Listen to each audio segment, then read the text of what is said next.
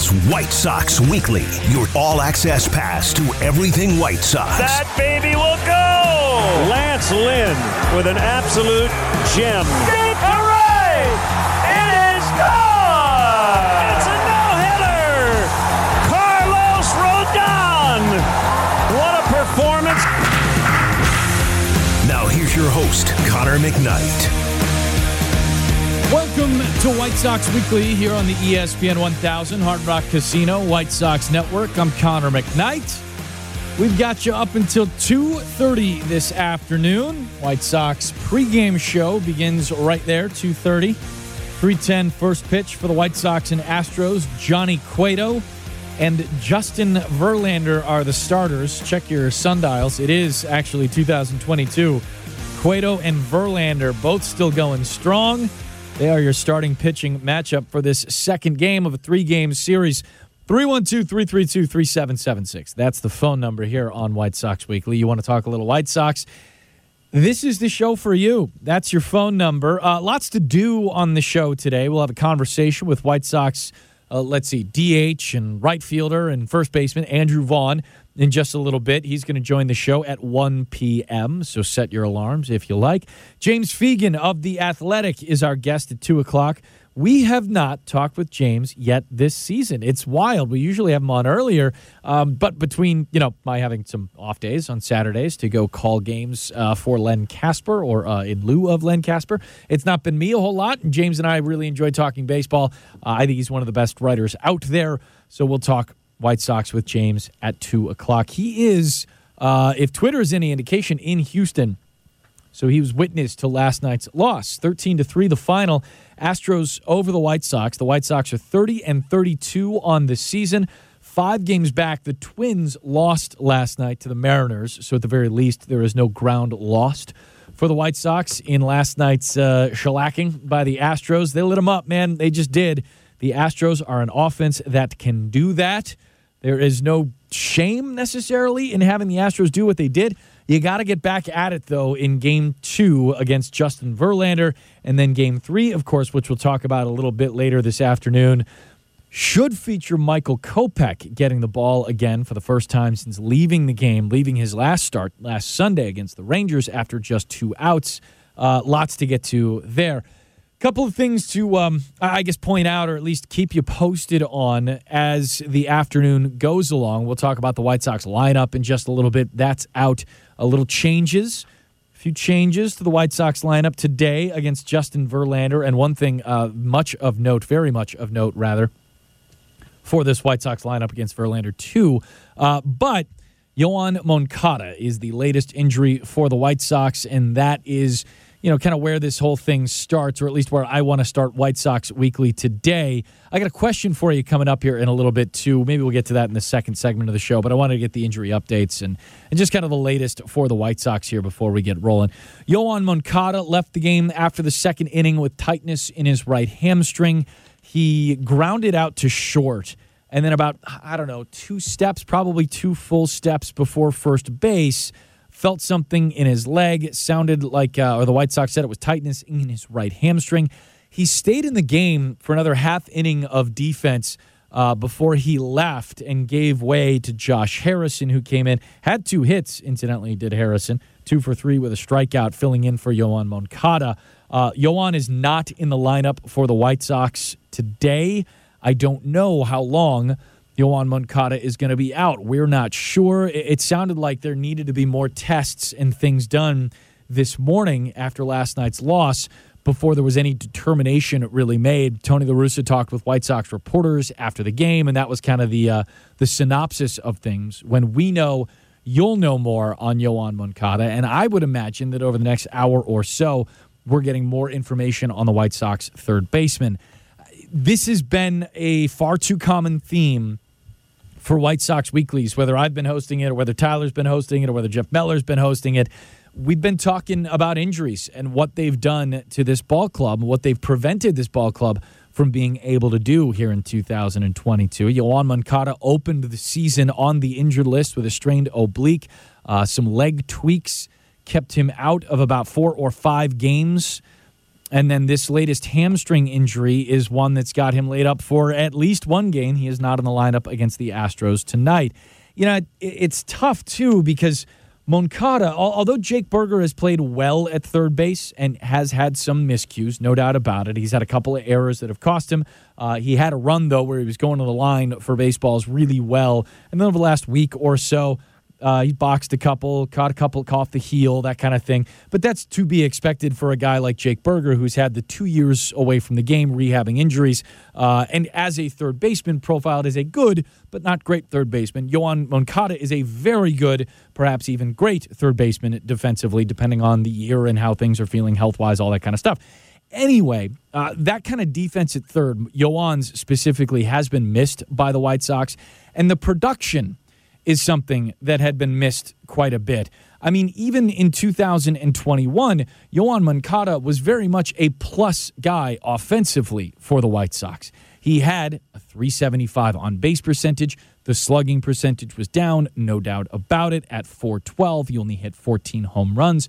But at a 263 batting average, that's a guy you can very much live with and have right in the center of your offensive grouping. He's not your three hitter, he's not your four hitter, but he's a guy you can move around to a whole bunch of different places. He had a 116 OPS plus, and for those who aren't too familiar with that number, it's a league adjusted stat that does its best to group offensive values against the rest of the league per year, right?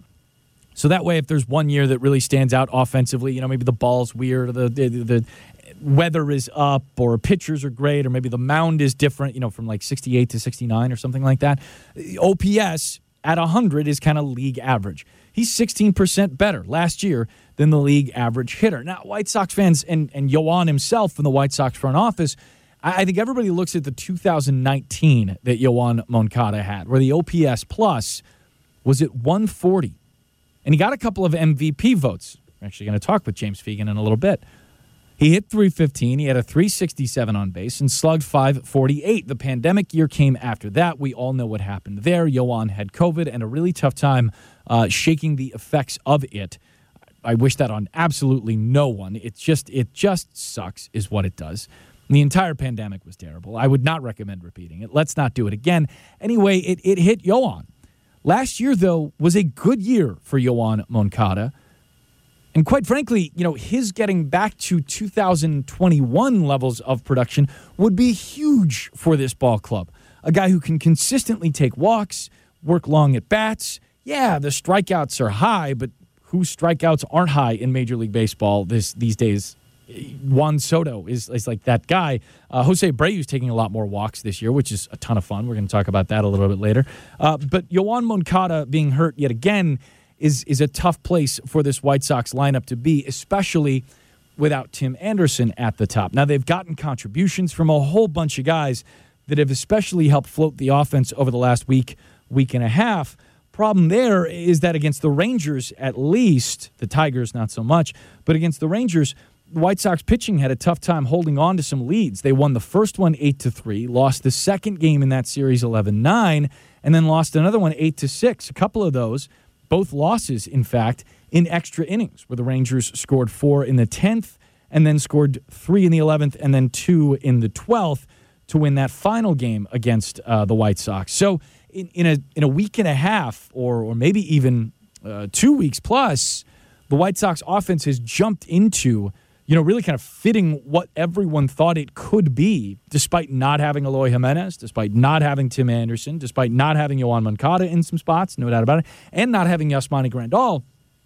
Offense has jumped. And in some cases, you know, whether that's having to tap a, a, a bullpen that is just at, at this point looking as spent as it has all season. And I'm just talking about I'm talking about the innings guys have been asked to pitch you know, just the, the long games, the offensive onslaughts, the, a couple of starting pitching performances, like last night, we'll hear from Lucas Giolito, that go awry. This bullpen has been asked to cover quite a bit, uh, and we can see the effects of it. 312 332 3776, that's the phone number. Here's the lineup for this second game, this Saturday afternoon game against the Astros tonight, with Justin Verlander on the hill for Houston. Danny Mendick is the leadoff man. He's going to play short.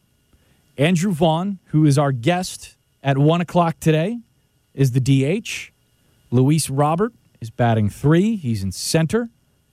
Jose Abreu is batting four. He's at first base. AJ Pollock is in left. Jake Burger is at third. Seven, eight, and nine are Josh Harrison at second base. Seby Zavala catching, and Adam Engel is in right field.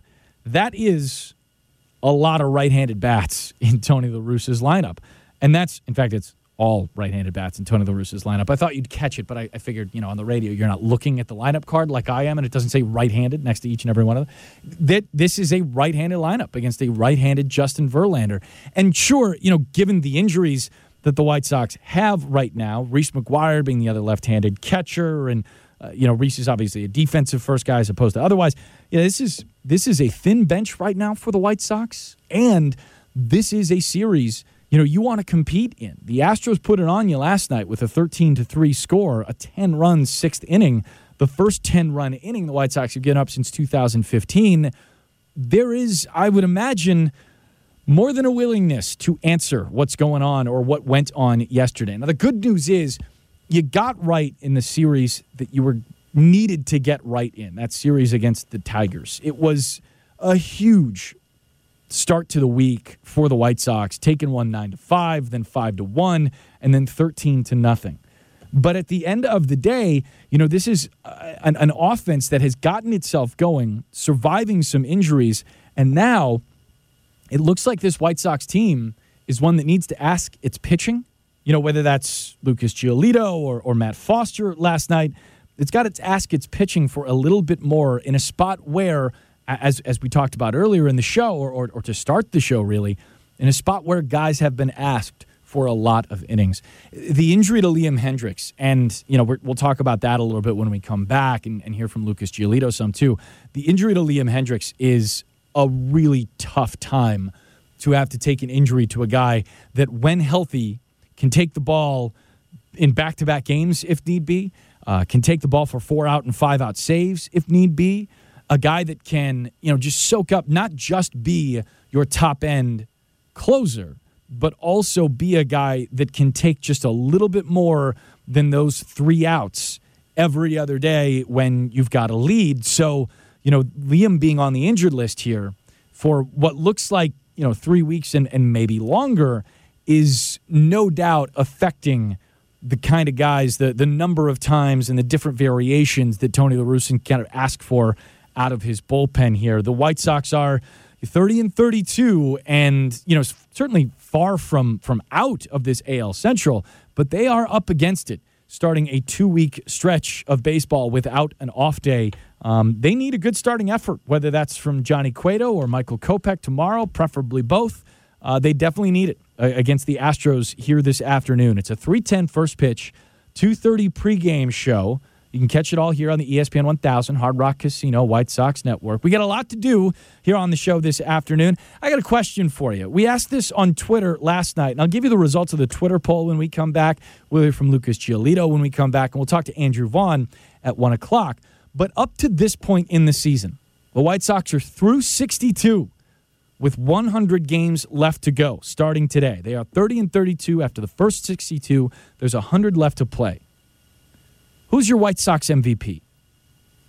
Who's been the guy the White Sox could not live without? Who's been the guy that, despite a disappointing start to the season, being two games under 500, who's been the guy where, boy, this looks different if he's not here? I want to know what you think. 312 332 3776. That's the question out to you today.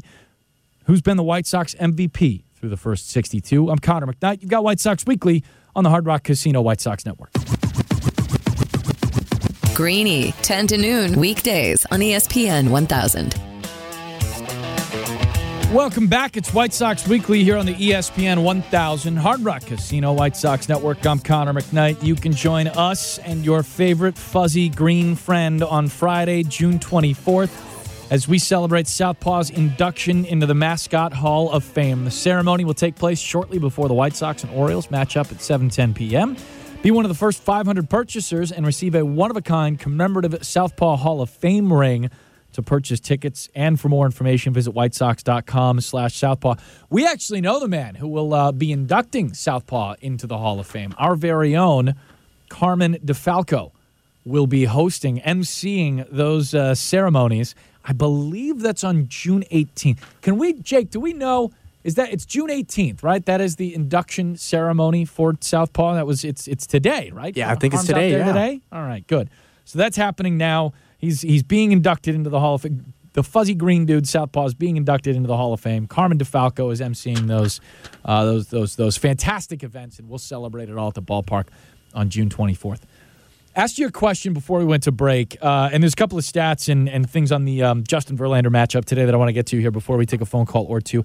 I asked you, uh, White Sox fans, who has been the MVP for the White Sox through the first 62 games? We are 62 games through the 2022 season. Not sure if it feels like that or if it feels like it's been shorter than that. It's kind of been a weird start to the year. The lockout threw everything off for me. I don't know about you. Anyway, the Sox are 30 and 32. There are 100 games left to play. And I want to know who your White Sox MVP has been up to this point in the season. The guy they couldn't live without.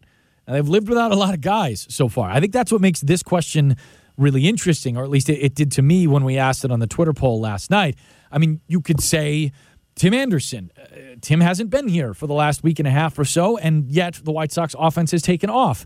You know, I don't know that that's not correlative. Obviously, you want Tim Anderson in the lineup, uh, but it is kind of an interesting timing thing. Jose Abreu's been great over the last month, month plus, uh, but it had been a tough start for him too. Uh, Michael Kopech has been terrific, but he's a starter and has had a lot of time off between starts because they they need to give him that. You need those innings late in the season when you're making your playoff push. Uh, so I thought it was an interesting question. We'll get to uh, Bill and Woodridge in just a little bit and get our first answer of the day. But I also mentioned this: uh, the White Sox have a fully right-handed lineup against the right-hander Justin Verlander, and I, I got sidetracked talking about the Yoan Moncada injury before I paid off the uh, the tease, the reasoning behind that. Perhaps if you actually if you look at the career splits for Justin Verlander. I'm talking about his entire career, right? The 5,447 at bats he's had against right handers. And really, you should go by plate appearances because that includes the walks and everything else. 5,893 plate appearances for Justin Verlander against right handed batters,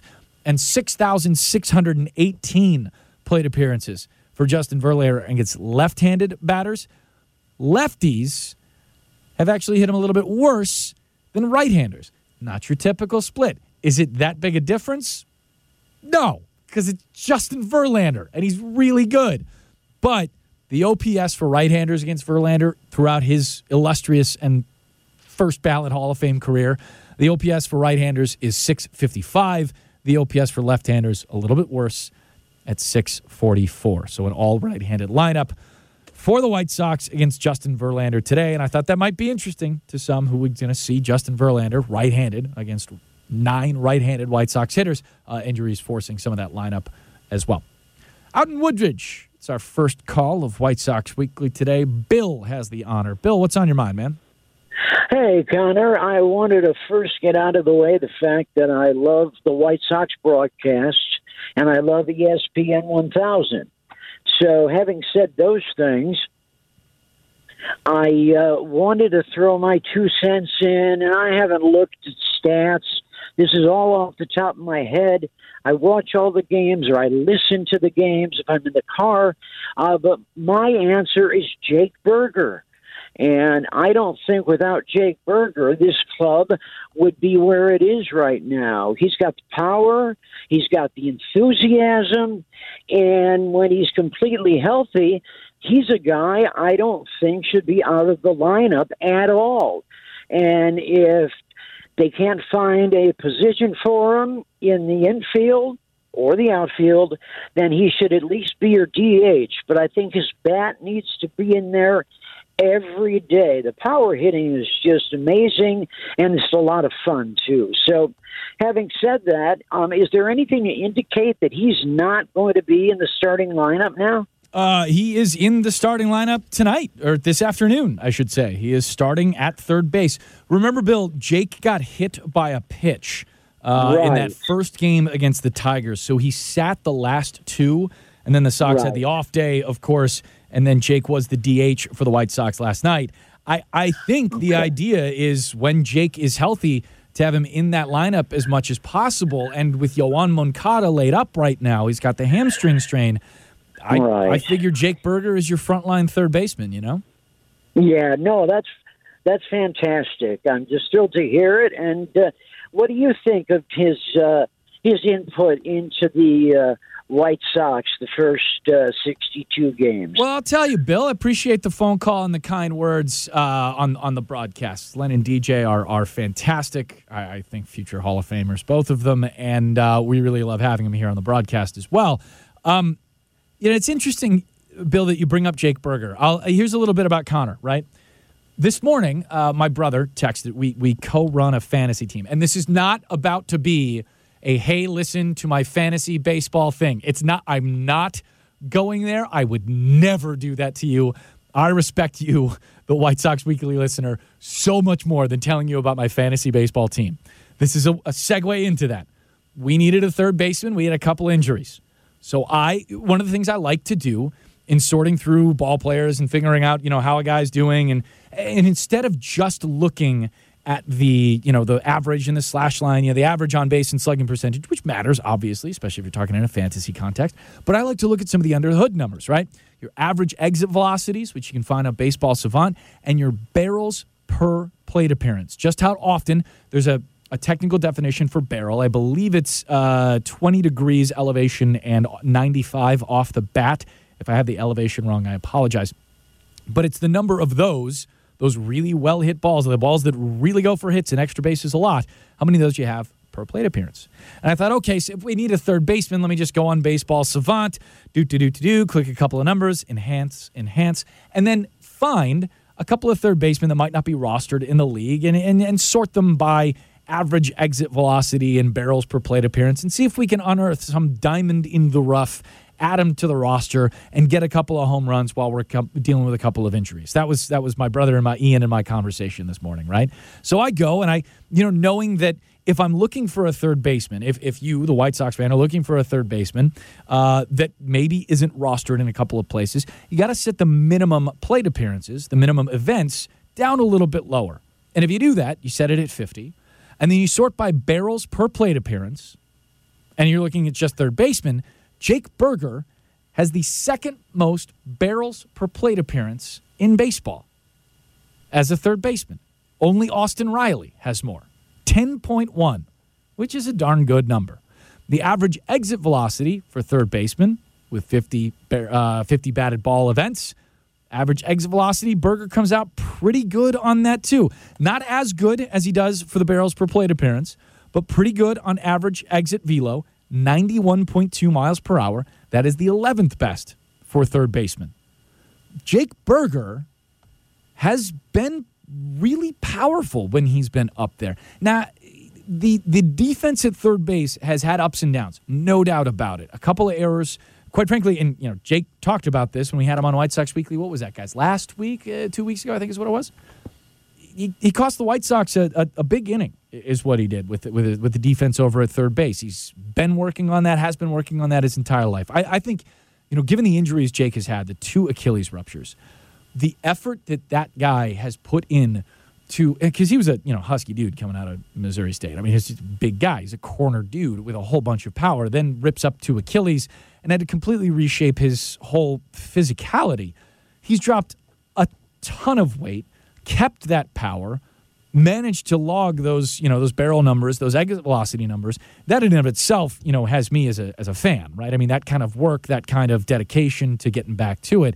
I'll be very interested, you know, to see what the future truly is for Jake Burger in this league.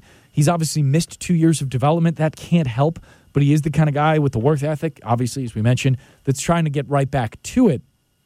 I also think that you know, it has been a very injury uh, heavy season for Yoan Moncada this year. It's already three injuries, three different injuries that have cost him some time the oblique, a leg tweak, and now a hamstring tweak. I, and, and I am, I do believe that those are two different, uh, separate injuries until we hear differently. Uh, and if we do, we're going to talk with James Fegan at two o'clock. If we do, obviously, we'll, we'll make that note. Um, but with the time Yoan Moncada has missed, Jake Burger has been crucial for this White Sox team uh, because it's been tough for Josh Harrison to get it going offensively, not over the last four or five days, and that's been great to see. And then Leury Garcia has been needed, you know, at second base or at short um, in, in a couple of spots where Tim Anderson has missed time before Danny Mendick got called up. 312 332 3776. That's the phone number. Glad we got to talk a little Jake Burger here. Appreciate the phone call, Bill. Nice job. Bring your family to a White Sox game starting at 70 bucks with a family four pack presented by ExxonMobil. You'll get four tickets, four hot dogs, four drinks, and four chips to select games. For tickets, visit whitesox.com slash four packs. We got something fun for you coming up after a break. I'll tell you what it is in just 10 seconds. We pause it here for station ID. From the First Midwest Bank, a division of Old National Bank, State Street Studio. This is WMVP WSHE HD2 Chicago. A good Karma Brands radio station. This is White Sox Weekly, and when we come back, today's designated hitter, Andrew Vaughn, is our guest here on the show. It's the ESPN 1000 Hard Rock Casino White Sox Network. We're on Twitch. Follow ESPN 1000 Chicago. Welcome back. It's White Sox Weekly. Sox fans, you can join us for Southside Mondays, presented by United Airlines on Monday, June 20th. Every Monday home game, watch the Sox rep the Southside jerseys and honor small businesses making an impact on the Southside. Each Southside Monday ticket includes up to $20 in concession credit added to your mobile ticket. To purchase, visit whitesox.com slash Mondays. I'm Connor McKnight. This is White Sox Weekly.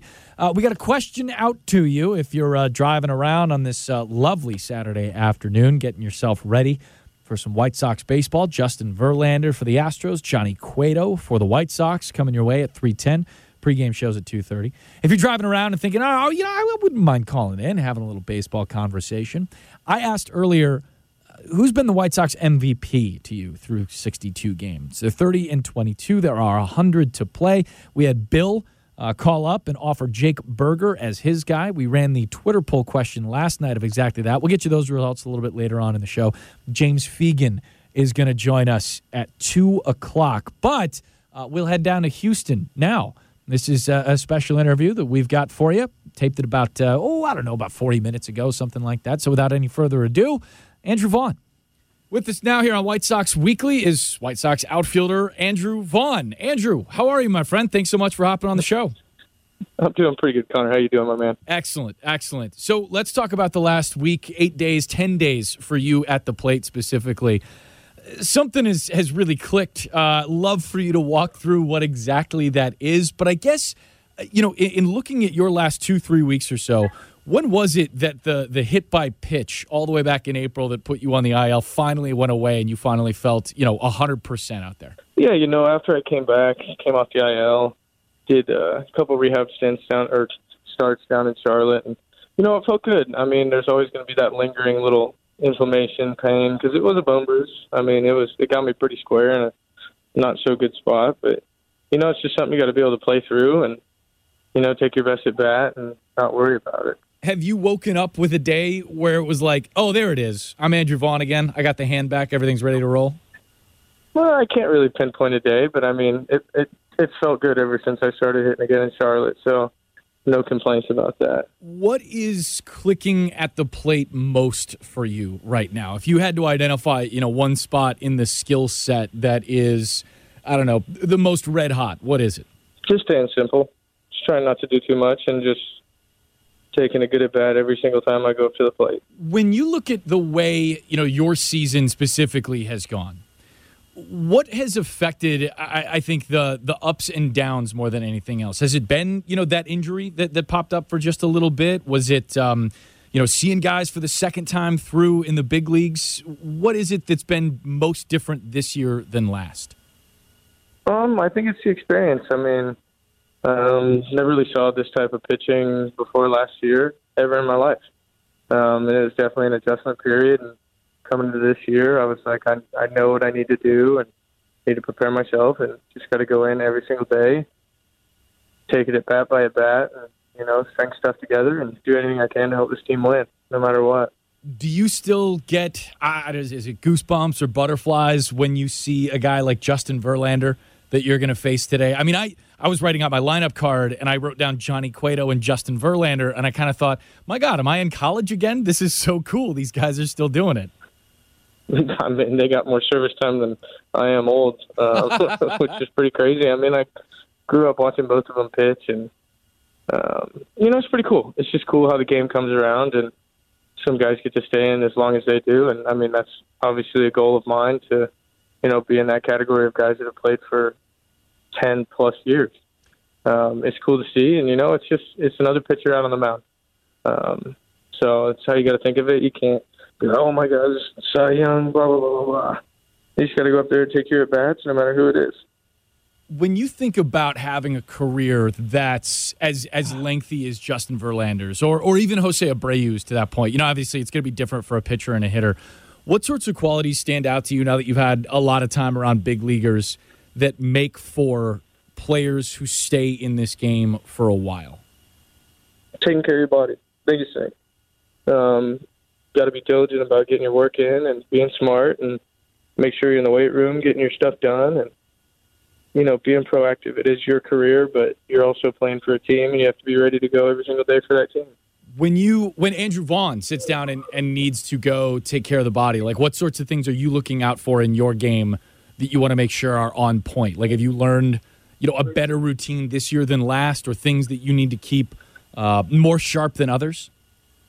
Yeah, I mean it's it's definitely routine. It's it's knowing how to warm up your body correctly and what to do in the weight room properly to keep you functioning for you know 180 days of baseball. Um, whether it's legs, upper body, stretching, mobility, you know, all sorts of things that just benefit you in the long run as a as a professional athlete.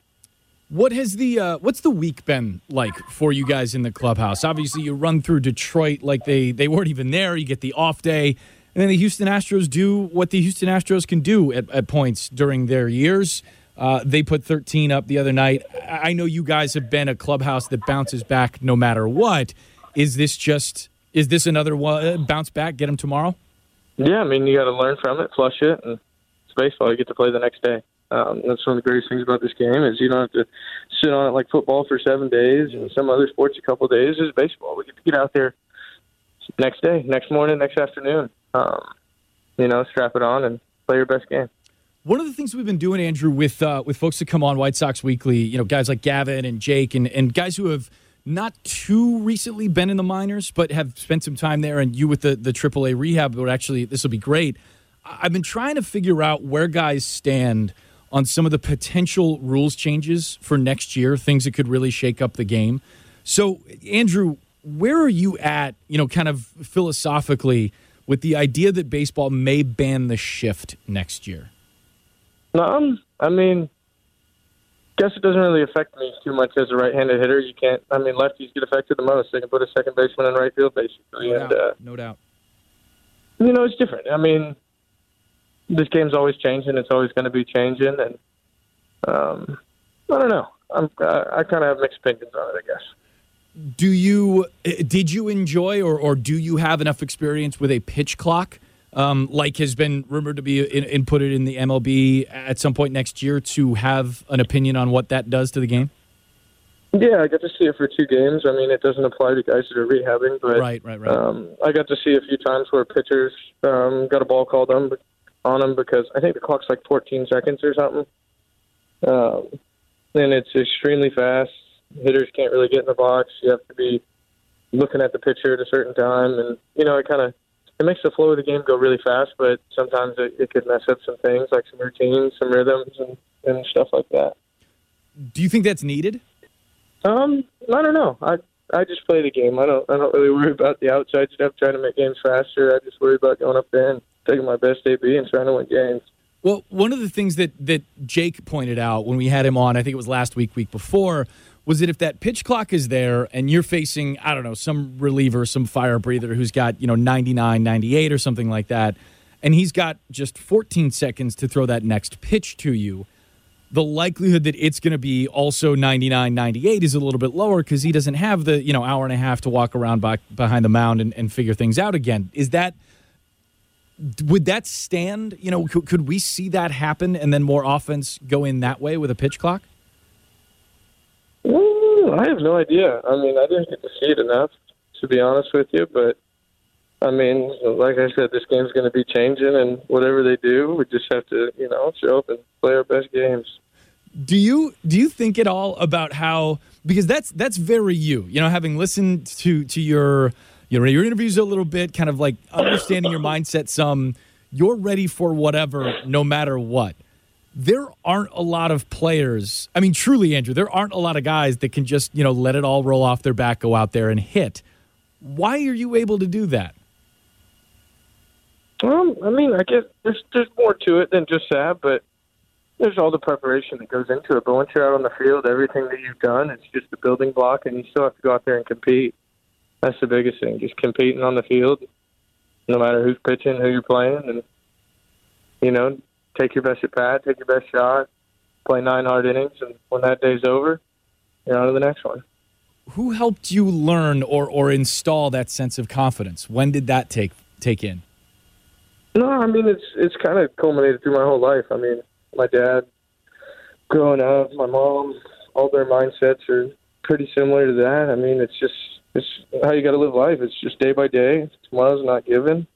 Um, you just got to take full advantage of it.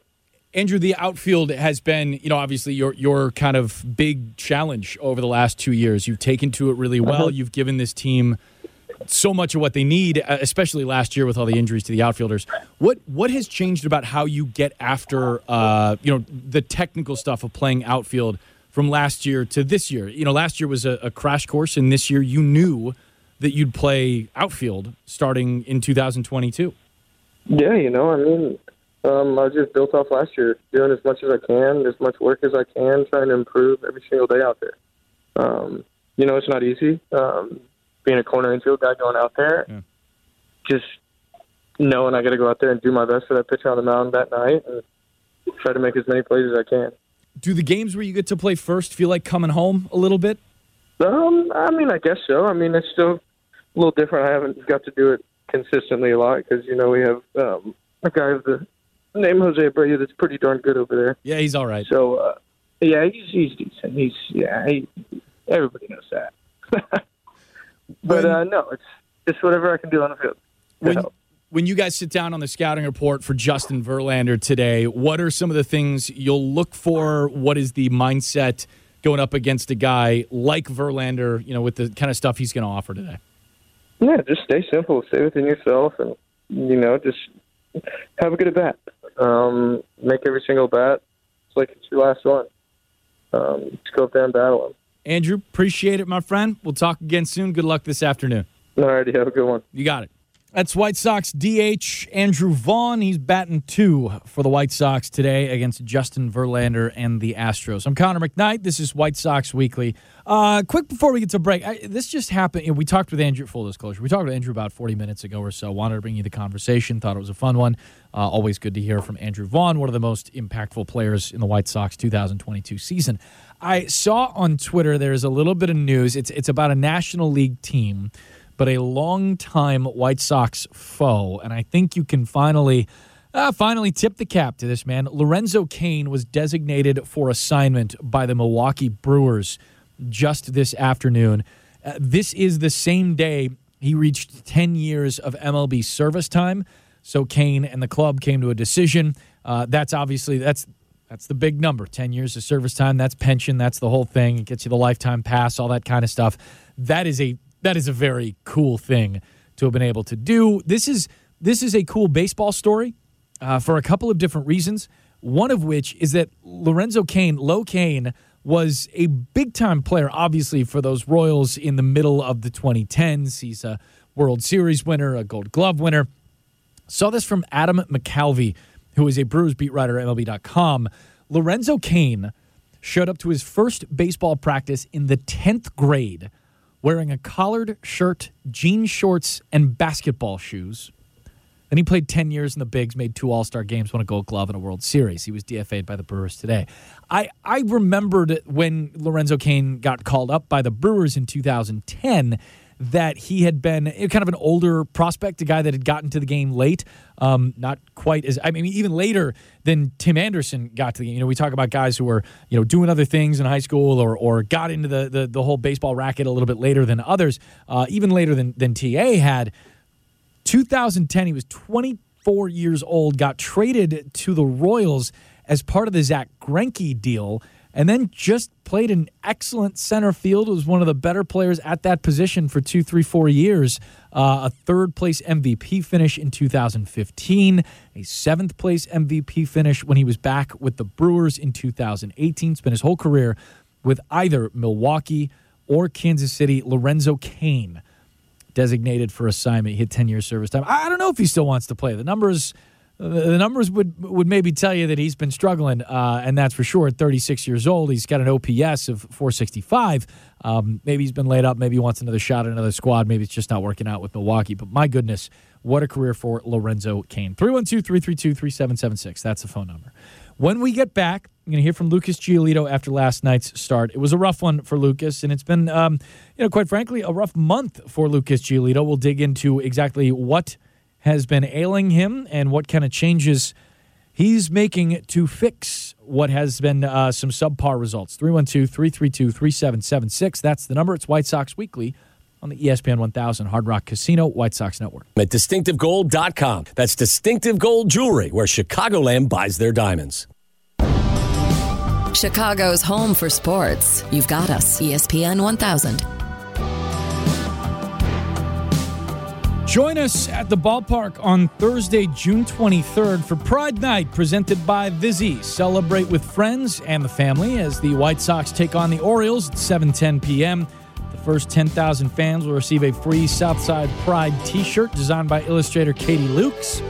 To purchase tickets, visit whitesox.com slash summer series. I'm sure, I haven't seen it yet, I'm sure this year's Pride Night t-shirt is awesome. Last year's was one of my favorite Sox t-shirts.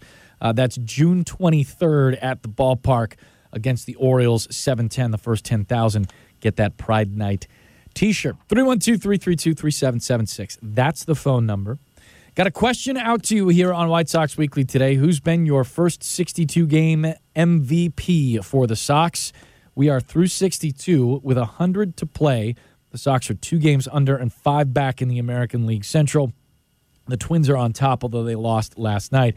We've got one vote in already. Well, technically speaking, we have a lot of votes in already. We ran it as the poll question last night because I was hoping uh, that we'd talk about it in a little bit of uh, today's show, and we have.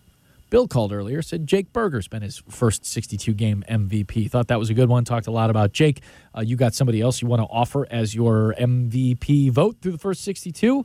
Let me know. 312 332 3776. I'll let you know who mine is uh, and what the Twitter poll result was last night, now that that thing has had 24 hours to marinate. Lucas Giolito was uh, beat up a little bit by the Astros last night. It's been a rough month for Lucas, and he talked about uh, the last four starts and last night's as well. Uh, so, in the post game presser, which uh, some of you heard on the post game show last night, but some of you uh, maybe went to bed or enjoyed a Friday night out, something like that. I get it; it's fine. You're back here with us now. I, uh, this is here's Lucas Giolito a little bit in the sixth inning? Not really. I mean, I just felt like walked the leadoff guy and it fell behind pretty much everyone in my face. Didn't execute pitches. Got burned. That's really it. What did you kind of find in the, the middle innings there that was working for you? I mean, they got the early runs pretty quick um, on you, and then you kind of settled in. Worked on some mechanical adjustments uh, leading up to this that I thought were pretty effective. Uh, I felt like my fastball was a lot better, but still not commanding the ball, um, losing my changeup. Um, middle innings, generally working ahead, um, using my off-speed stuff, slider and changeup, to be able to get back in the count, not be predictable. Um, Subby did a really good job uh, calling the game throughout the whole thing, but you know it's on me to execute.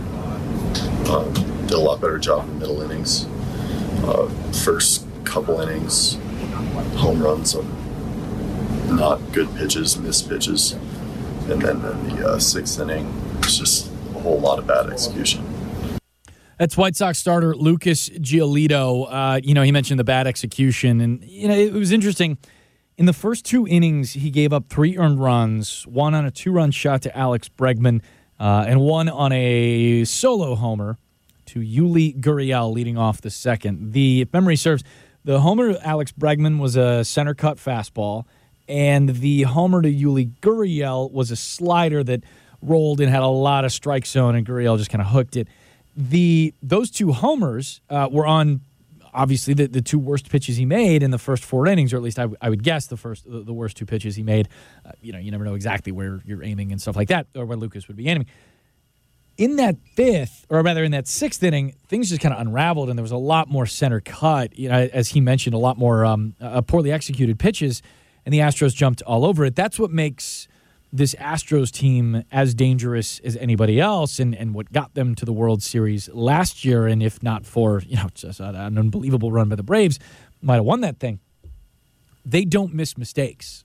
You know, whether that's Michael Brantley last night absolutely crushing baseballs, whether that's uh, Jose Altuve working at bats, whether it's Kyle Tucker. Kyle Tucker's a very, very good baseball player. Yordan Alvarez is making a claim to the best hitter in baseball title this year. He's, he's, he's out there for it. He's working at it. Aaron Judge might have something to say about it, but most well round it might be Yordan Alvarez at this point. We'll see.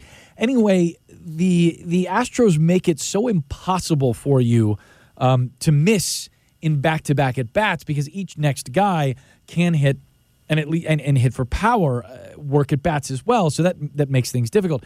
Over Lucas's last four starts, uh, going back to May 31st against the Toronto Blue Jays. It's a start against the Blue Jays, start in Tampa against the Rays, start at home against Texas, and then last night's against the Houston Astros. Lucas has thrown 20 and two thirds innings. He's given up 20 earned runs, 22 strikeouts, and 10 walks seven home runs in those four games and an 8.71 ERA. Hitters uh, against Lucas Giolito over these last four games have a 1090 OPS. That's better than Aaron Judge, the league leader in OPS in qualified hitters right now. It has been a rough go for him. And and I think, you know, what we've seen from last year to this year is a lot more sliders from Lucas, and I don't know th- that it's been the most effective pitch. We've seen fewer fastballs from him. Changeup has stayed at, at the same kind of relative usage for Lucas. Um, it may not have had the drop and snap. Uh, or the fade rather that, that that we've seen in the past. He certainly had great starts. I mean, buried in this four game stretch is a six inning, two earned run game against the Rays, where he only struck out three and gave up two home runs, but managed all of that, a, lot of contact and eight hits scattered. That's at least keeping it off the barrel and something Lucas is, is you know, known to do. Up until these last four starts, up until I should say these last four starts, uh, Lucas in his first seven had thrown 37 and two thirds with a 2.63 ERA. He'd been absolutely stellar for the White Sox for the first seven starts through almost the first full month of May. This is a this is a struggle month for him, and the White Sox need him uh, and really everybody, given that they're two games below 500 and five games back in the division, need everybody to snap back to career norms. Uh, we'll talk with James Fegan at two o'clock. He is a he knows what he's talking about when it comes to pitch design, pitch uh, pitch location, and all that kind of good advanced sabermetric and video kind of stuff, the the how pitchers are going about getting guys out. We'll talk to James about what Lucas has been working through because James has had a lot of good conversations with Lucas over the last couple of years, um, and I would argue that uh, outside of you know guys actually in that team wearing pinstripe uniforms. James might know what he's trying to get done as, as good as anyone. 312 332 3776. That's the number. If you are looking for the perfect combination of luxury and flexibility, you should check out Suite Flex Packs. With multiple packs to choose from, you can completely customize your whole season in a diamond suite. For more information, call or text 312 674 1000 or visit whitesox.com. Uh, we've got a little news on Yoan Moncada. Looks like, uh, well, we'll hear from Tony La Russa when we come back from a break. We'll do that for you. We'll get it right from uh, Tony. But it sounds like the tests for Yoan on his hamstring were earlier this afternoon, shortly this afternoon, uh, shortly ago this afternoon. So we don't have results on Moncada's availability or even a timetable for his return yet. Uh, as that gets posted by the Intrepids down in Houston, we will let you know. I'm Connor McKnight, White Sox Weekly, with uh, another hour of fun to do. 2.30 pregame show, 3.10 first pitch for the White Sox and Astros. You'll hear from Tony La Russa with the latest on Yoan Moncada. When we come back, it's the Hard Rock Casino White Sox Network. Recap the game. Cap and J Hood, mornings on ESPN 1000. White Sox fans, get to the ballpark on Friday, June 24th for Lollapalooza night. It's DJ's favorite, Lollapalooza night, as the White Sox take on the Orioles at 7:10 p.m. One lucky row will receive Lollapalooza tickets, and don't forget to stay after the game for post-game fireworks show presented by Lollapalooza. Jake, Charlie, do me a favor. Look up the Lollapalooza lineup. I haven't looked in a while. I, I know want to know what Metallica's these coming. fun- Metallica's coming. Enter Sandman, the Mariano Little Rivera Doja song, Cat, too? How many? How many? Doja. Okay, so I got. I think I needed some. Uh, uh, Doja Cat does what now?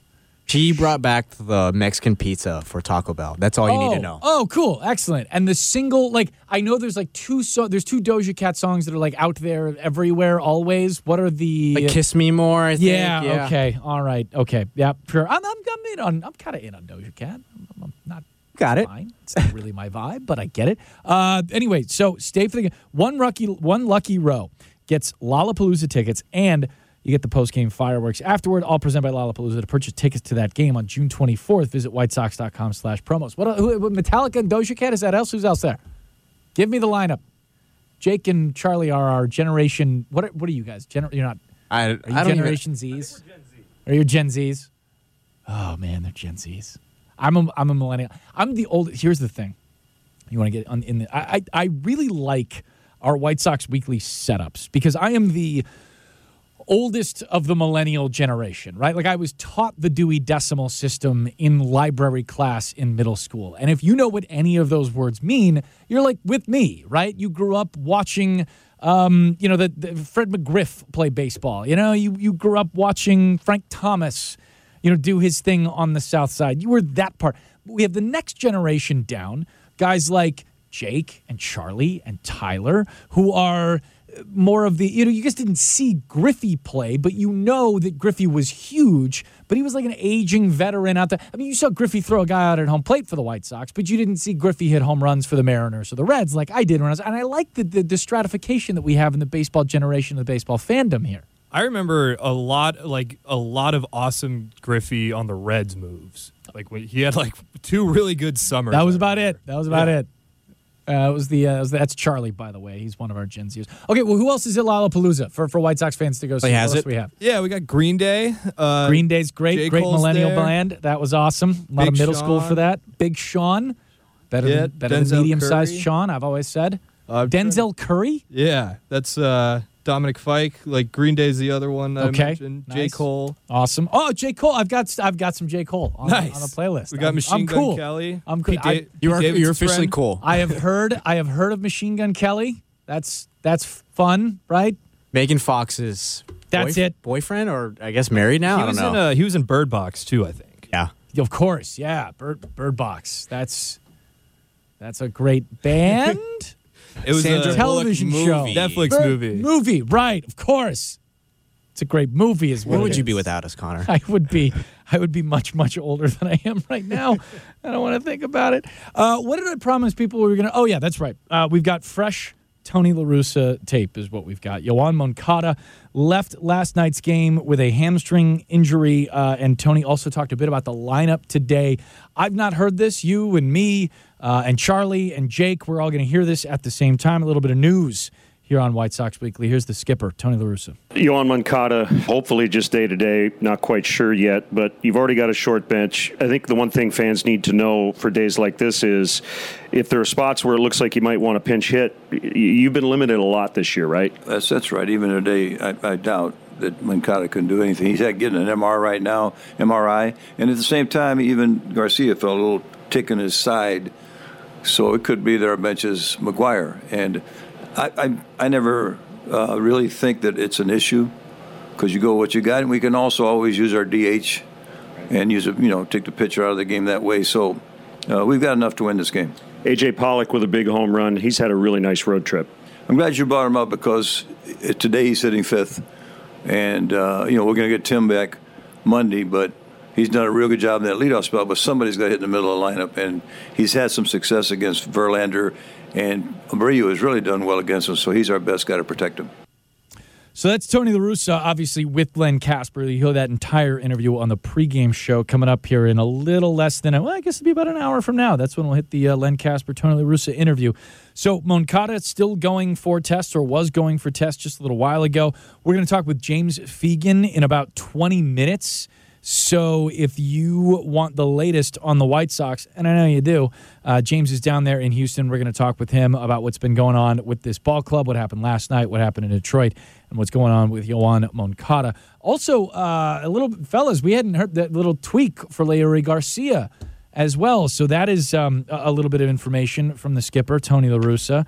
Not great. It does sound like that lineup, you know, today's lineup, Mendick, Vaughn, Robert, Abreu, Pollock, Burger, Harrison, Zavala, and Engel are the guys with just Reese McGuire, uh, the backup catcher today, as the only bench depth perhaps for the White Sox against the Astros. That is a tough place to be in. This is also, uh, I mean, you heard Tony say you got enough to win, and the way the White Sox have been swinging the bats lately, that is true. Uh, they need a good effort from Johnny Cueto. We'll talk about his season so far in a little bit today on the show before we're done. Um, but the Leury Garcia injury or, or tweak that, that is keeping him theoretically unavailable for today's game. You know, Tony's not going to tell you whether a guy's actually going to be able to. If, if, he can't go, he's going to say he can't go. But yeah, maybe go, maybe not go. Later, he might be, he might not be available for a pinch hit job today. This is, um, you know, teams on the teams, teams on the court, right? I mean, this is kind of the the Hoosiers thing. If you're out there, you're out there. We'll play with four if we have to. 312 332 3776. That's the phone number. Um, I wanted to, I asked earlier in the show, and we asked last night actually on the ESPN White Sox Twitter handle. If you're not following us at ESPN White Sox, you might want to.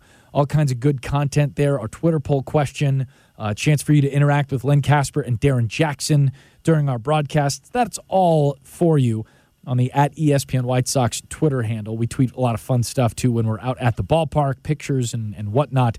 Um, you can follow us there. You follow me at C1 McKnight if you're interested in that kind of thing too. Anyway, the Twitter poll question last night was through 62 games with 100 left, which White Sox player has been the MVP of the team so far? Bill called up earlier, offered Jake Burger. I think Jake was a guy who jump started this this offensive push that the White Sox have been on here the last two two and a half, three weeks, depending on when you want to call, you know, like your relative zero, the White Sox, you know, being, eh, and then kind of bouncing back to, oh, look, there's the White Sox again. And then this last week where it's like, yeah, look, they're, they're hitting. They're doing what they thought they would. If you look at the, the batting average in, on balls in play month by month, that's the rate of baseballs that are falling for hits for batting average. This is not this is not count home runs because that is that is not a ball in play, right? But, but the batting average on balls in play in the first month of the season, I'm doing this a little bit off memory, it was like 240 or or 245 for the White Sox in April. It clicked up a little bit to just under 300 in May. I think it was like 283, 289, something like that.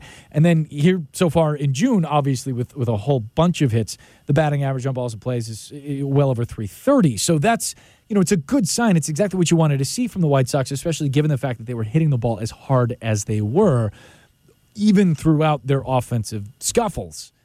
That said, you know, all of that put together, who's your MVP? You know, we had three hitters on this list on the Twitter poll question last night. And then we had to change things around because we thought, oh, let's make this a little bit different. So your four options last night on the Twitter poll were Dylan Cease, Tim Anderson, Michael Kopech, and Andrew Vaughn. And remember, we love Twitter, it's a lot of fun sometimes. But you can only offer four choices for your Twitter poll question. So we had some write ins, and Bill called in with Jake Burger, but Tim Anderson won this vote going away 50%. And I guess when you've got numbers like Tim Anderson does so far this year, I mean, shoot, had he not gotten hurt, had he not had that groin strain making a, a terrific play behind second base and recording the out, Tim Anderson's your starting shortstop in the American League. I mean, as, as Tim Anderson's your starting shortstop in the American League for the All Star game July 19th at Dodger Stadium. That said, he still could be. Sounds like TA is going to be back with the club on Monday against the Blue Jays. Charlotte is where he's playing at right now. He had a hit and a couple of ribs last night, maybe just one RBI last night for Charlotte. They lost to the Jumbo Shrimp. It's always a tough matchup when the Knights and Jumbo Shrimp hook up. Uh, but Tim's going to play two more minor league rehab games at the very least Saturday and Sunday. And assuming all that goes well, uh, then Tony La Russa said Tim could be back with the White Sox as soon as Monday against the Blue Jays. The Charlotte Knights play this evening at 6 Central. So I think we'll have an update for you on an at bat or two, perhaps from Tim Anderson by the time the post game show rolls around here later today. It's a 2:30 first, uh, 2:30 pregame show, 3:10 first pitch for the White Sox and Astros here on the network. James Fegan is our guest at two o'clock. We got a lot to do today. We got a, a massive anniversary in baseball today that we'll uh, we'll celebrate just a little bit before we're out of here. We'll go through a few more numbers for some White Sox players. I wanted to dig in. You heard Tony La Russa just a little while ago. Credit AJ Pollock and the work that he's done. I want to show you some AJ Pollock numbers and production when we come back here. It's White Sox Weekly on the Hard Rock Casino White Sox Network. Card fee. The Sanctuary Golf Course, one of Chicagoland's most beautiful courses, is just minutes from I 80 and 355. Check out golfsanctuary.com for the best rates. Then book your tee time. Golfsanctuary.com. You no longer need to find your golf sanctuary. Carm and the Good Kid, noon to 2, weekdays on ESPN 1000. It's White Sox Weekly here on the ESPN 1000 Hard Rock Casino White Sox Network. I'm Connor McKnight. Recapping some of the news we've gotten already this afternoon. James Fegan is going to join us coming up here in about 13 minutes. He covers the White Sox for the Athletic and does a terrific job doing it. Um, Moncada is still undergoing, uh, or rather, did undergo some tests earlier today on that hamstring, caused him to leave the game after two innings. Took it at bat, grounded out to shortstop, stayed in to play defense, and then uh, just wasn't uh, wasn't mobile enough, wasn't feeling right, wasn't feeling good enough um, to continue playing in that game. So Josh Harrison came in instead. He got two hits. No word yet from anyone in Houston. Uh, uh, about what those tests resulted in for Yoan Moncada. But Tony La Russa told Len Kasper just a little while ago that those tests were ongoing and, you know, there's going to be a determination made. Yoan is not in the lineup for the White Sox today against the Houston Astros. Mentioned too, you know, the, the all right handed lineup for the White Sox against Justin Verlander. On the one hand, it is something of necessity for the White Sox with Yoan Moncada and Leury Garcia um, both apparently not feeling 100%. Yoan, obviously, uh, a little bit worse off than Leury. Leury, Tony mentioned a little bit of a tweak in his side, so he's not in the starting lineup today. Moncada has the hamstring issue, which keeping him out. That leaves just Reese McGuire on the White Sox bench. Is your backup catcher, obviously, and you're going to deploy him very cautiously, knowing that you need two catchers. An injury would be devastating, obviously, in a particular game. Um, but that's your your nine is out there all right-handed hitters against Justin Verlander, who actually has been a little bit worse, just slightly worse against right-handers in his career than against lefties. Although Justin Verlander is going to the Hall of Fame, uh, like the moment he hangs. Sometimes I wonder, you know, I don't know how you feel about this, but I, I think with certain guys, there, there should, we should probably just waive the whole five-year waiting period to get into the Hall of Fame. I'm not saying everybody, and I'm not saying they even need to be first ballot guys and, and, sure, there's the whole retire and come back sort of thing. But Tony did that. You know, Tony La Russa retired as a Hall of Famer. Went retired, went into the Hall of Fame, waited his five years, then came back and is a Hall of Fame manager, managing now. No one really cares. It's fine. He's in the Hall of Fame and he's managing.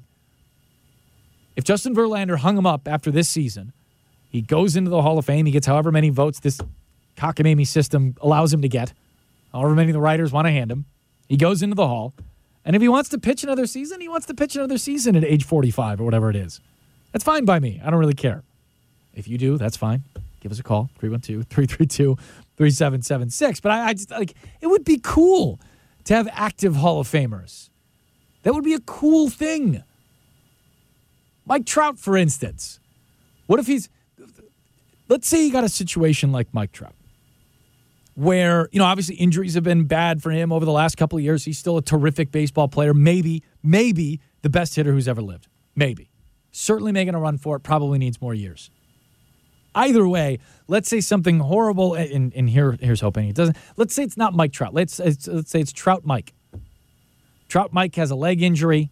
He can't play, thinks he has to hang him up. Then a brand new surgery comes along because technology does what it does and allows Trout Mike to reattach his leg to his body and he can play baseball again. Let's say, let's make this even a little bit more real than the Trout Mike situation. Let's say you've got a guy like uh, a pitcher who suffers a Tommy John injury or some sort of devastating shoulder injury. And we're already seeing the kinds of advancements that are being made in the Tommy John procedure with, with different kinds of ulnar collateral ligament replacement or bridging techniques that allow guys to get back faster. Let's say there's a different breakthrough in that kind of surgery, and a guy goes, I, I want that surgery and I want back in. Because 10 years from now, guys are being paid $45 million a year to hang out and play baseball. I, I would have no problem with that.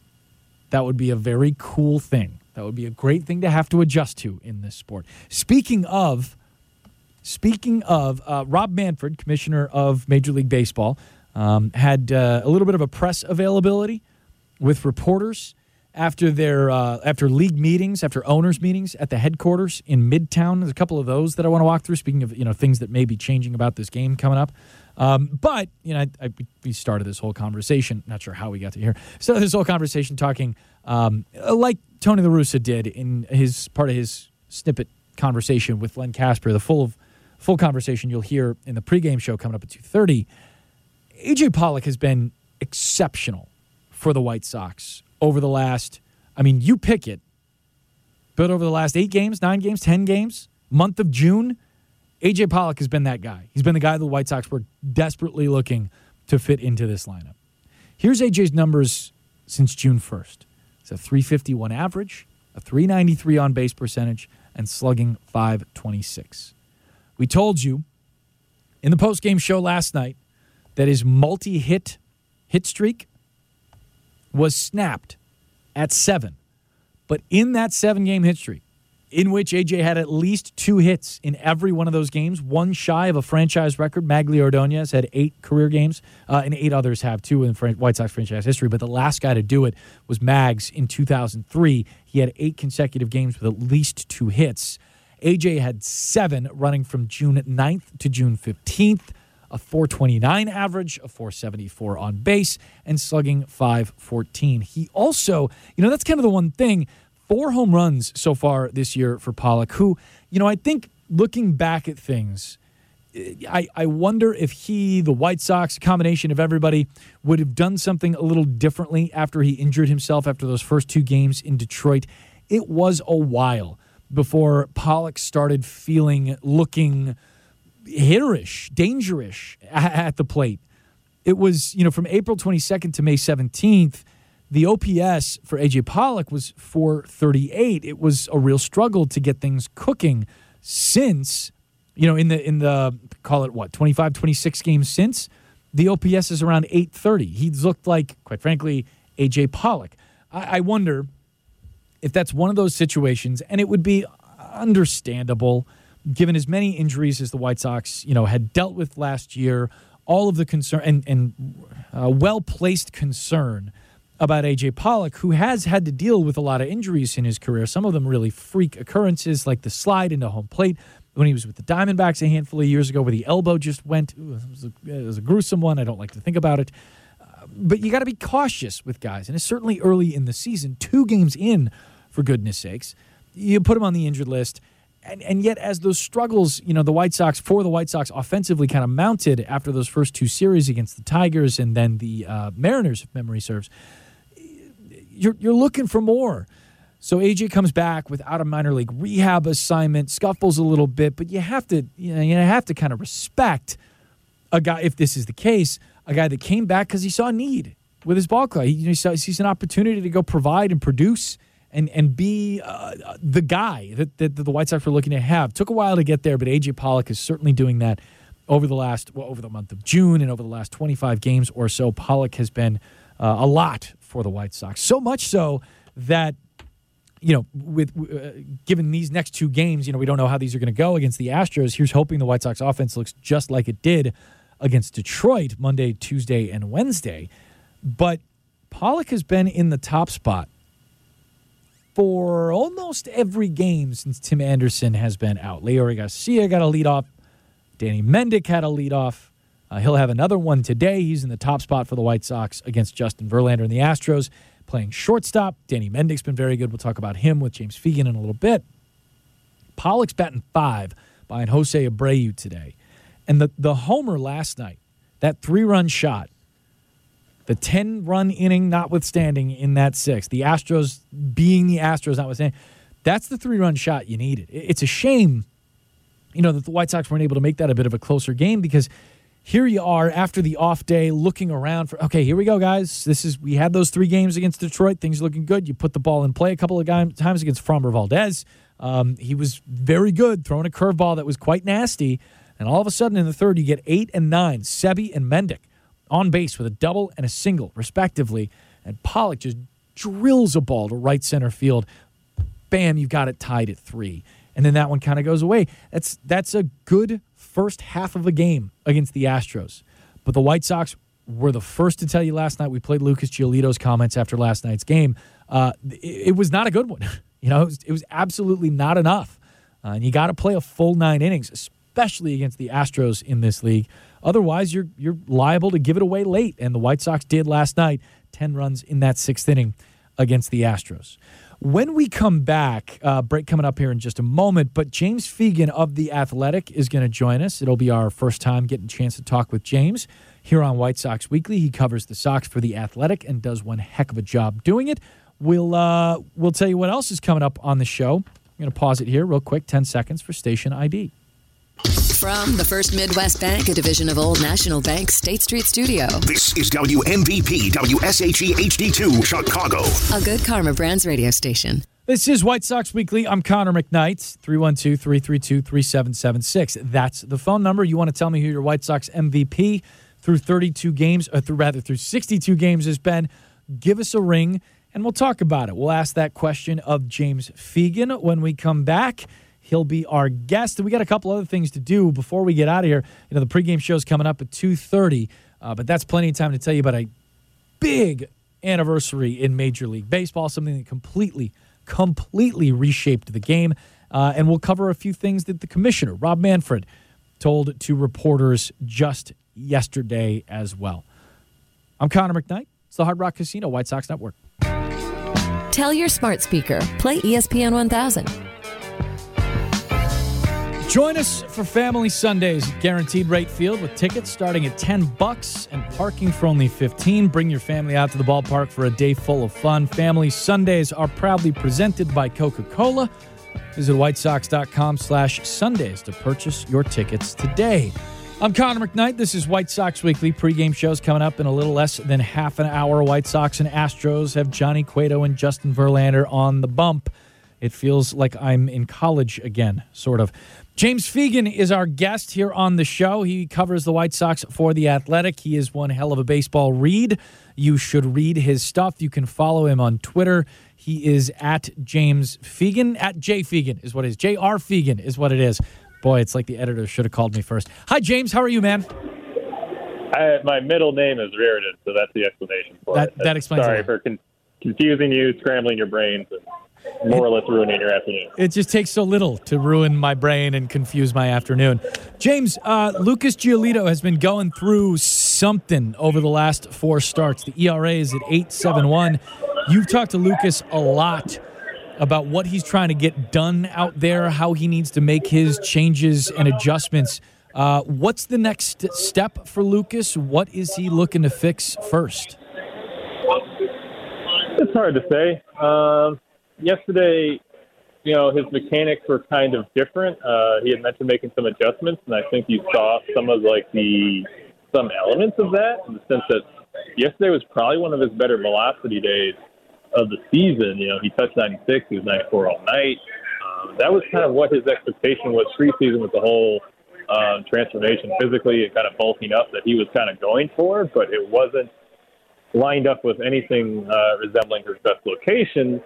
And something he's been particularly kind of irritated about um, since coming back is that this is a guy who usually first to second innings is the roughest for him. So he's a big body. He kind of gets in sync kind of slowly over the course of the game. And then sixth or seventh inning, he's always been a guy who's kind of able to be sharper over the course of the night and kind of really empty a tank in his final inning and finish strong. And we've seen him kind of wavering and losing feel down the stretch, which I think is you know, troubling him more than anything, particularly mechanically or anything like that. I think you got to kind of look at the fact that he's coming off a bout of COVID that was, you know, what he said was rougher than the first time he experienced it at the end of uh, October last year. He's been pretty dismissive of that. He, he thinks you know, that's no excuse and, you know, he just has to be better and has to execute. But as far as him just kind of not behaving or not having the the trend that he's had his whole career, I, I and not being in sync, uh, it seems like that sort of disruption is what I would look towards. But you know, it just hasn't been maybe another week, or maybe more starts. You know, as he gets removed from those kind of mechanical adjustment he made, is going to bring some consistency because this is not like the the guy we've seen the last couple of years. Uh, just in terms of the way that things have lined up, even more so than results when you've talked to guys, talk with James Fegan of the Athletic, when you've talked to guys, whether that's Lucas or Ethan Katz or, or anybody else in the decision making chain, is is this a situation where you might see Lucas get an extra day or get him back out there and let him work to fix this quickly? You know, given Lucas's importance to the rotation and to the innings that the White Sox need. Very much of the more he's in his routine, the more things are going to go back to normal. Yeah. It seems to be their approach. You know, he's he's scheduled already to go five days after uh, you know yesterday. Uh, everything is geared towards the more normalcy he has, the more he gets back to what he has been doing the last three years that's what's going to get him back more than there's some specific physical issue going on that he needs to rest. Speaking of physical issues, Yoan Moncada has battled a couple so far this season already. Uh, this team is is better when Yoan Moncada is healthy and playing baseball. I think. Um, what what is the latest, as you understand it, on Moncada's hamstring? And you know, I, I guess I'll ask the million dollar question that everybody asks me: Injuries for the White Sox been huge. Why are there so many? I don't know. Uh, you know, he's getting an MRI today on his hamstring. You know, something that Yoan said post 2019 was that you know basically he felt like he was straining his hamstring too much. You know, he had had some sort of hamstring issue every year since coming over to the White Sox at that point, and he was going to change up the routine to avoid it. And 2020 he got COVID, and 2021 he had all sorts of other kind of aches and pains to kind of play through it, but he hadn't had a hamstring strain uh, since 2019, and now it's kind of popping up again. So, I like they obviously felt like they had dealt with way too many injuries last season. Uh, they've been trying to update uh, their their training regimen and everything like that. You know, we've got you know the first year with, with Goldie Simmons as their new trainer, someone who was very highly lauded for his work in the minor league system. You know, this is I think the second official year of their new training staff. They've been trying to update their training staff uh, progressively and trying to update with times over the last couple seasons. It's just the results are not there. Um, I, I don't know if it's I don't know why it's happening. Uh, clearly, they don't know exactly why it's happening. Otherwise, they'd be able to stop it. Um, I, I think you're going to hear a lot, and I think the general organizational mindset is that there's a limit to how much they want to apply the results of such an unusual year without the spring training they wanted, without you know the type of monitoring of guys off season that they wanted. You know, normally train staff is in communication with guys throughout the off season when they weren't for the entire kind of blackout period. Uh, I, I don't think they're going to reach the broad conclusions and say like what we're doing is broken based off of season that was so weird. But it's obviously very frustrating. It's obviously just as much of a hindrance, if not more so, than it was to them last season, which they said was unacceptable. So it's, it's absolutely very frustrating. It's absolutely kind of bedeviling the, the franchise right now. James, uh, in the month of June, Luis Robert has mostly been in the three spot for Tony La Russa. He has he's done better than Tread Water, but he's not exactly taken back off uh, to the levels at which he was performing before uh, his bout with COVID. What's next for Luis Robert? Uh, what are pitchers doing to him to keep him somewhat off balance? Does he still have that player in him that we saw earlier this year? He's got to swing at better pitches, I think. Uh, you know, I'd be one thing if he was barreling balls all the time and they were dying at the track and be like, "Oh, what's gone? What's happened to his power?" But I think pitchers are just throwing him tons of sliders out of the zone, and he's kind of, you know, going for it a lot right now. Uh, he's working himself into a lot, if nothing else, a lot of two strike counts where he has to kind of pare down his approach and try to fight and keep himself alive. And that's where you see him treading water and maybe fighting off two strike singles a lot, but not being the guy who, you know, his would most teams would love to have their number three hitter in terms of his power potential and what he was doing before he went back on the, the COVID list uh, a couple weeks back. uh, I, I think for him, you know, I've been asked the question a lot recently about why is he a singles hitter now, and I think it's it's his approach and reining it back in. He he can't be swinging. He's getting over 30% sliders. I think the last time I looked it up, probably uh, top the only person who was getting more was Eloy Jimenez right before he went down, and you know that's it's just way too much aggression on those uh, early count breaking balls right now. Uh, he's kind of got to rein that in and wait his pitch and get the more favorable counts where he can be sitting and loaded for a fastball to hammer because you know that's where his power is going to come from. Jose Abreu's season has uh, finally turned into a Jose Abreu season over the last couple of weeks. We saw what he did in Detroit, just absolutely pummeling the baseball. The walk rate is fascinating to me, though, because the guy has never posted a walk rate higher than 9.3%. That's his career high. It was last season. He is at 12 and a half. That is an enormous jump. What is the deal? You know, I think he realized that he was going to get um, tested and continue to try to expand his zone in terms of busting him inside, uh, and knowing that he was kind of vulnerable there and going to work to protect it. And he's he's found something over the last. You know, it's been really a multi-year process of pitchers doing that to him and him trying to, to find the balance. But I, I'd say in the last eight weeks, he's really uh, found some comfort in taking those pitches and spitting on those pitches that are on his hands, not feeling like he has to speed up and, and, and gear up to, to fight those off, but really kind of trusting and letting those pass. I, I'm sure it's still not his favorite thing to do. He wants to be the guy who's the run producer. He wants to be the guy putting the ball in play and putting runs in. And I, I think maybe in those situations, if there's more guys getting on base in front of him, maybe when Tim Anderson comes back, you might see him press the issue a little bit more. I don't, I don't think he loves drawing walks 12% of the time simply because he'd rather be hitting. But I think right now he, he's at least seeing that this is this is the better alternative and making the best out of it.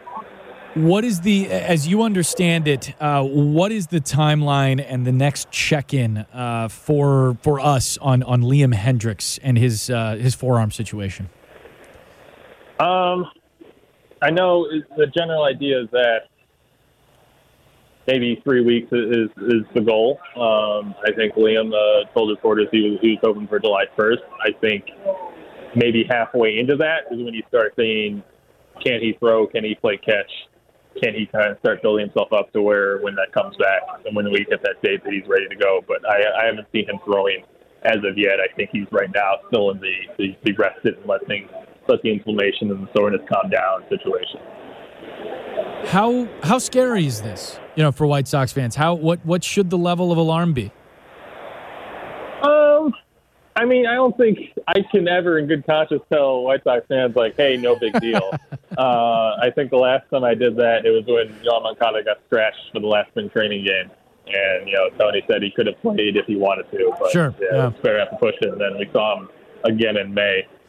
So, with that um, preface, this is, from what I've heard, something that he wanted to pitch through and that he thought he could. And, you know, I, I think he further spooked everybody by mentioning the whole, uh, oh, I've had a partial torn USDL for 15 years part. But that kind of uh, that speaks to how he thinks about it. Like, I've incurred some damage, but I pitched through it. You know, I think Liam told us earlier in the season, you know, he was having a conversation with Craig Kimbrel where they were trying to think about the last time they pitched and didn't feel any pain, and that it had been years, several years for both of them. So I don't think he views this as a something he can't operate and operate at a high level at. It's just that if it's at this stage, if he was feeling it to this level at this point in the season, he would rather rest it in June than have it be really kind of biting and nagging at him in September or October. Obviously, the the White Sox seem like they need everything they can get right now. Um, that this right this stretch feels as urgent as anything coming up, but it's been consistent with them all year of like them saying, let's not push something so that we're wearing down at the end of the season like we did last year. I talked with Andrew Vaughn earlier on the show, James. Uh, Andrew's got a 142 OPS plus. He's maybe been the most consistent bat in the White Sox lineup outside Tim Anderson, who's currently, as, as you know, on the injured list. I tried to wrench out of Andrew what part of his offensive skill set feels best right now, what's working most. How'd that go? Well, you know, it was um, it, was- it was I used a big wrench. Is what said. Took a big. He said his calm. You know, he said his his level of uh, of, of calm and just kind of taking it easy up there was, was something that, that was working best for him. When you look at the skill set for Vaughn, what strikes you most? What is the most impressive thing that he's been doing this year? Um, balance. Uh, you know, he's got that big torquing leg kick. He wrings so much power out of a, you know, not, you know, he, he could take any one of us, but not the biggest major league body that you've ever seen. And it's all about how he's able to kind of really load his back leg and really kind of have his full body into his swing. And he's able to do that with a kind of bigger motion that doesn't throw himself off, doesn't move his head too much so he can't judge pitches, doesn't is able to stop it when he recognizes breaking balls. Uh, it's the level of kind of you know flat out athleticism that he has to you know load himself for power while also being in control the whole time and able to kind of change his body, manipulate his body to respond to what his eyes are seeing. Uh, I think it's that's kind of the big athletic skill of a hitter that you know people don't maybe realize and think it's all just about swinging at the right pitch or swinging at the wrong pitch. But there's so much physicality that goes into being able to stop yourself and control yourself, and also let it rip and, and have your best day swing when you do recognize something good. That that's what I think I try to see when I'm watching Andrew. Um, but that's a lot more words than he would ever say to it. He just he, he tries to keep it simple. yeah. Yeah, he does. Uh, and he's successful in, in doing that. James Fegan of The Athletic uh, for another minute here. I, I, wanted to wrap this, James, by you know, kind of looking forward into the future. I, I read through your piece uh, about five White Sox prospect hitters who are on the upswing this summer. That's the headline. It's it's well written. Uh, Lenyn Sosa is highlighted in this. Uh, Bryan Ramos is highlighted in this. Uh, Oscar Colas and Yolmer Sanchez. Two of those guys, Sanchez and Sosa, were mentioned by Rick Hahn in his press conference a couple of weeks ago. Where I'm going with this is what is the future of second base for the White Sox when Tim Anderson returns to play shortstop? You figure that's Danny Mendick? Is it a mix of guys? Are there some of the prospects that you mentioned in your piece on The Athletic maybe coming into the mix for the Sox? I think most immediately it's Danny Mendick. Uh, you know, even with the potential of a Yoan Moncada IL kind of looming over us. I think what we're seeing tonight, where uh, Jake Burger, who's obviously hit his way into the lineup, even with some defensive struggles at third, probably sees more of those opportunities at third than I think they're going to clear a 40 man spot and call one of those guys up right away. Um, it seems like they think both those guys are going to be Rule 5 eligible uh, this December, so there's an incentive kind of built in for the Sox to see what they have in them before right. the end of the summer's out. It just doesn't seem like that's immediately what's going to happen. And you know, the fact that they're holding off on this roster move for for Yoan, you know, one of it's that you still get an MRI, and there's a little bit of hope that maybe he can avoid you know a, a multi-week shutdown. But uh, I, I think they're just kind of holding off until Tim comes back uh, on Monday, rather than you know let's bring up Yolmer Sanchez right now to you know pipe into a role that we don't really know what we're going to do with him. Sure. So I, I think at some point this summer it's going to be there. Maybe even next month we're talking about this a lot more determination. I certainly think they want to see what Lenyn can do at AAA.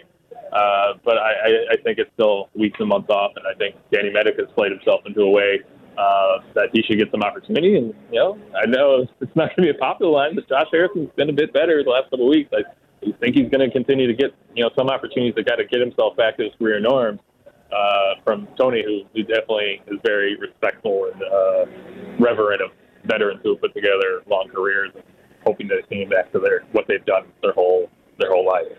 Listen, you're not wrong about Josh Harrison, James. I mean, you know that over the month of June, the guy's been hitting 360 with a 370 on base percentage, so it's there for you. Appreciate you as always. Uh, just stay, find some way to stay cool in Houston. It's like a gajillion degrees down there. So it's cold inside. The air conditioning's up. Yeah. Well, that's that's the weird thing about the South. It's a billion outside, and then anywhere you go inside in the air conditioning, they don't just pump it down to 72. It's like 55 for some reason. I don't get it. I didn't bring my sweater because I felt goofy to bring a sweater when you're sweating buckets while walking a mile from your hotel, and now, now I feel now I'm chilly. Connor. You know, I think everyone should focus on how sad and chilly I am out here. When you, uh, I'm sure we will. I'll, I'll scroll through my White Sox weekly reads and find out when the next White Sox sweatshirt giveaway is, but I don't think it's until September, my man. Thanks so much. Appreciate you. All right. Thanks for having me. James Fegan of The Athletic, one of our favorites here on the show. And uh, there are giveaways. The, the Pride Night t shirt is coming up in just a little bit. That's uh, that's soon. That's June 23rd. You want to make sure you're out there for some really cool swag. The first 10,000 fans get a free Southside Pride T-shirt designed by illustrator Katie Lukes. We got more to do on White Sox Weekly. Not much more. We got to pack a bunch in to our final segment. The pregame show is coming at you at 2.30. Big thanks to James Fegan for joining the show today. I'm Connor McKnight. It's the Hard Rock Casino White Sox Network. Black and Abdallah, weeknights at 6 on ESPN 1000. Welcome back to White Sox Weekly. We're closing it up here. Pregame show starts in less than 10 minutes. You can join us at Guaranteed Rate Field on Saturday, June 25th. The White Sox take on the Baltimore Orioles at 110. The first 20,000 fans will receive an Eloy Jimenez and Luis Robert bobblehead presented by NBC Sports Chicago. You know the one. It's the one where Robert's taking away a pop fly from Eloy, and Eloy's just kind of sitting there. It's a really great bobblehead. For tickets, visit whitesox.com slash promos. This is the 50th anniversary. Today is the 50th anniversary of Curt Flood winning his Supreme Court case. 1972. Flood was the first player to challenge in court the reserve clause that essentially bound players to teams for perpetuity and really invented free agency in Major League Baseball. It was a huge change to the game, obviously, and a big one for players. The what's really cool about this, and I, I didn't realize this until this morning when I was kind of looking around. Actually, in college, I wrote my senior thesis on Curt Flood's Supreme Court case, so I, I, I know it fairly well, and and the history that it was to baseball, and the way we cover baseball too. That's really kind of what the writing was about. I'm not going to bore you with that though. On today at uh, seven o'clock local time on the History Channel, they're airing uh, they're airing rather a two part two hour documentary uh, called After Jackie. It, it um, details impact made by other black players after Jackie Robinson in Major League Baseball. It focuses on Bob Gibson, Bill White, and Curt Flood. And, that show airs today, tonight, rather, on the History Channel. Thought you might be interested in it. I'm certainly going to you know, tape it and not actually tape it. We already talked about how I'm a millennial. Nobody tapes it anymore. I will record it in some sort of digital manner and watch it at my convenience, like the rest of America. Uh, but it looks really cool, and I, I, I, can't wait to watch it. I don't know if I'm going to get a chance to watch it tonight, but I'm really looking forward to watching it. Again, it's the 50th anniversary of Curt Flood uh, winning a Supreme Court case against the Reserve Clause and Major League Baseball. Changed the game for sure. Also, of note, um, in the pregame show, we'll hear from Tony La Russa about what's going on with Yoan Moncada and Leury Garcia, the injuries to both of those. Still, the White Sox look like they will have at least one roster move coming on Monday and potentially more. The hope is that Tim Anderson will return to the lineup for the White Sox on Monday. That's going to be their prerogative. What won't be is having to go from 14 pitchers to 13 pitchers. The memo was released and chronicled by Ken Rosenthal of The Athletic just a couple of days ago. Remember, we were at a 14 pitcher limit all through the start of the season. The shortened spring training and COVID concerns and all that kind of stuff. They're like, okay, don't worry about it.